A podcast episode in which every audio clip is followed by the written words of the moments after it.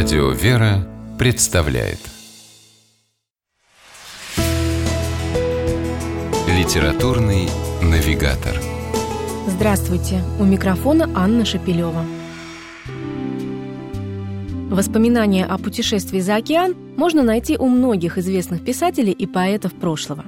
«Одноэтажная Америка» у Ильфа и Петрова, «Железный Миргород» у Есенина, стихи об Америке у Маяковского – Известный современный богослов, религиовед и публицист Александр Дворкин тоже написал книгу о своей жизни в Соединенных Штатах, где он провел ни много ни мало целых 17 лет. Мемуары объемом почти в 800 страниц Александр Леонидович озаглавил очень просто «Моя Америка».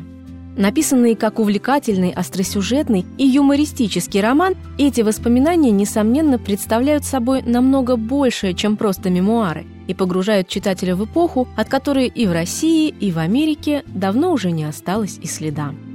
Молодой студент Саша Дворкин, уставший от серой советской реальности, ищет новые смыслы бытия. Из-под пресса государственной системы он пытается освободиться с помощью системы хиповской – Первая часть книги изобилует любопытными фактами из непростой жизни хиппи в условиях социалистического общества.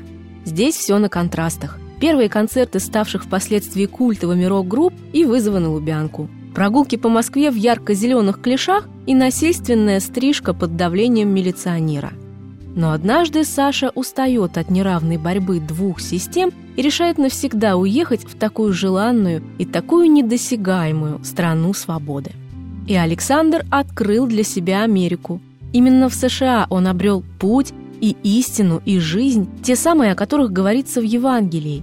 Вдали от родины, где свет истинной веры подменили красным флагом, Александр Дворкин крестился и стал православным христианином.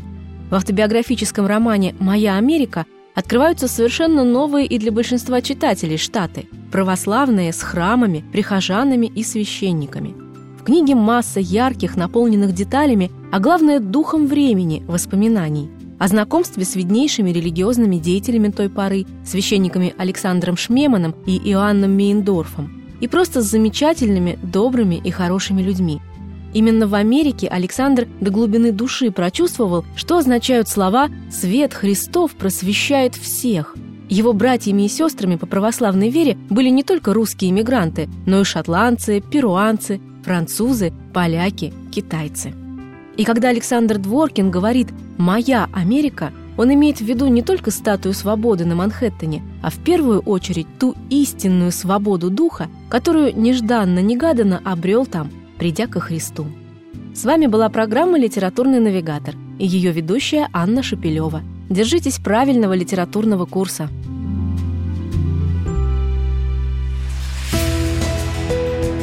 Литературный навигатор.